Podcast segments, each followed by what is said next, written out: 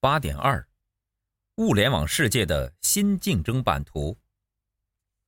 在物联网时代，产品一旦可以联网，原来的行业边界就会被打破，伴随而来的还有一连串需要重新思考的选择题，例如新的定位与角色、新的价值主张等。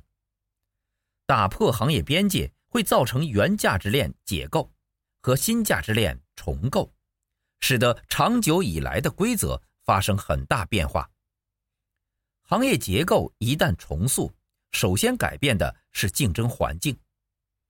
完全以数据驱动的物联网生态，使得产品的定制化和差异化成为可能，加上可延展的丰富的增值服务，价格竞争也有望改善。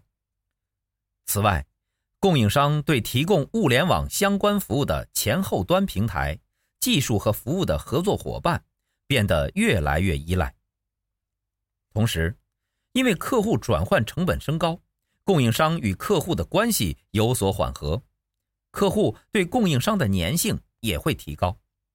例如，当智能手机、移动手环或手表、联网设备绑定了更多的功能和服务时，客户对他们的依赖程度也会不断加深。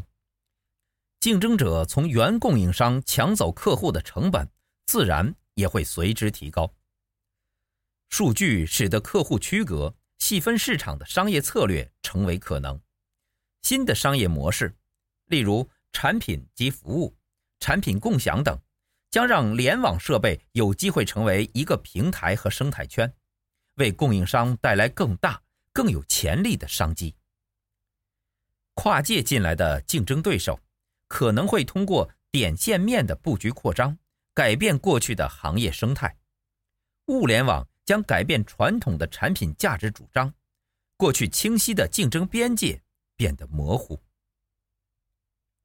首先，联网设备让原来的成本结构发生改变，功能竞赛、免费升级将使固定成本被拉高。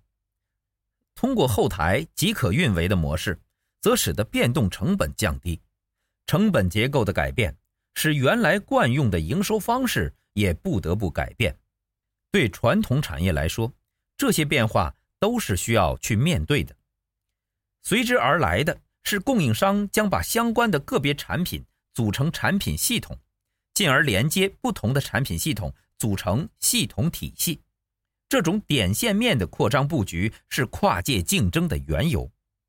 智能家庭中出现的各种联网设备，让过去不会彼此竞争的公司开始竞争。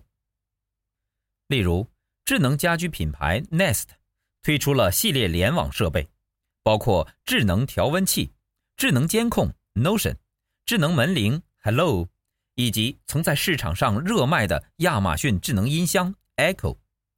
类似于这些联网设备的不同供应商，以及提供相关服务的前后端平台，都将面临从未有过的竞争与合作。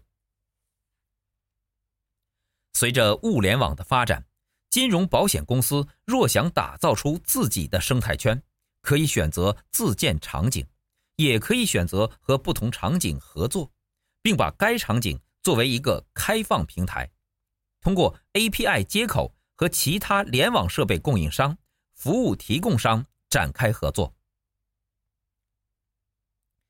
新创公司想打赢这场战争并不容易。他们将面临来自传统公司的强力抵抗。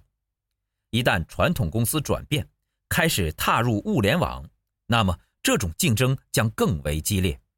但如果传统公司只想维持既有强项，那么新创公司将有机会胜出。这是因为联网设备将提供比传统设备更强大的功能，加上新的更合理的付费机制，无论随选。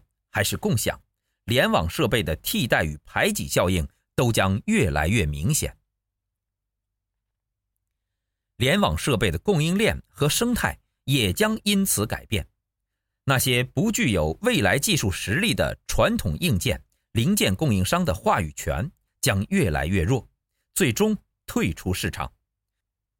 取而代之的是具有智能联网与大数据技术的供应商，以及趁势崛起、具有同样能力的服务提供商。在如今的智能家庭中，已经出现了新的行业边界与系统体系。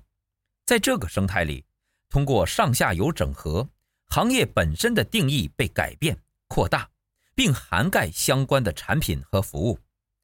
因此，过去单一的产品竞争已转变为领域更宽广的系统和体系竞争。在这个生态中，各个公司都是参与者。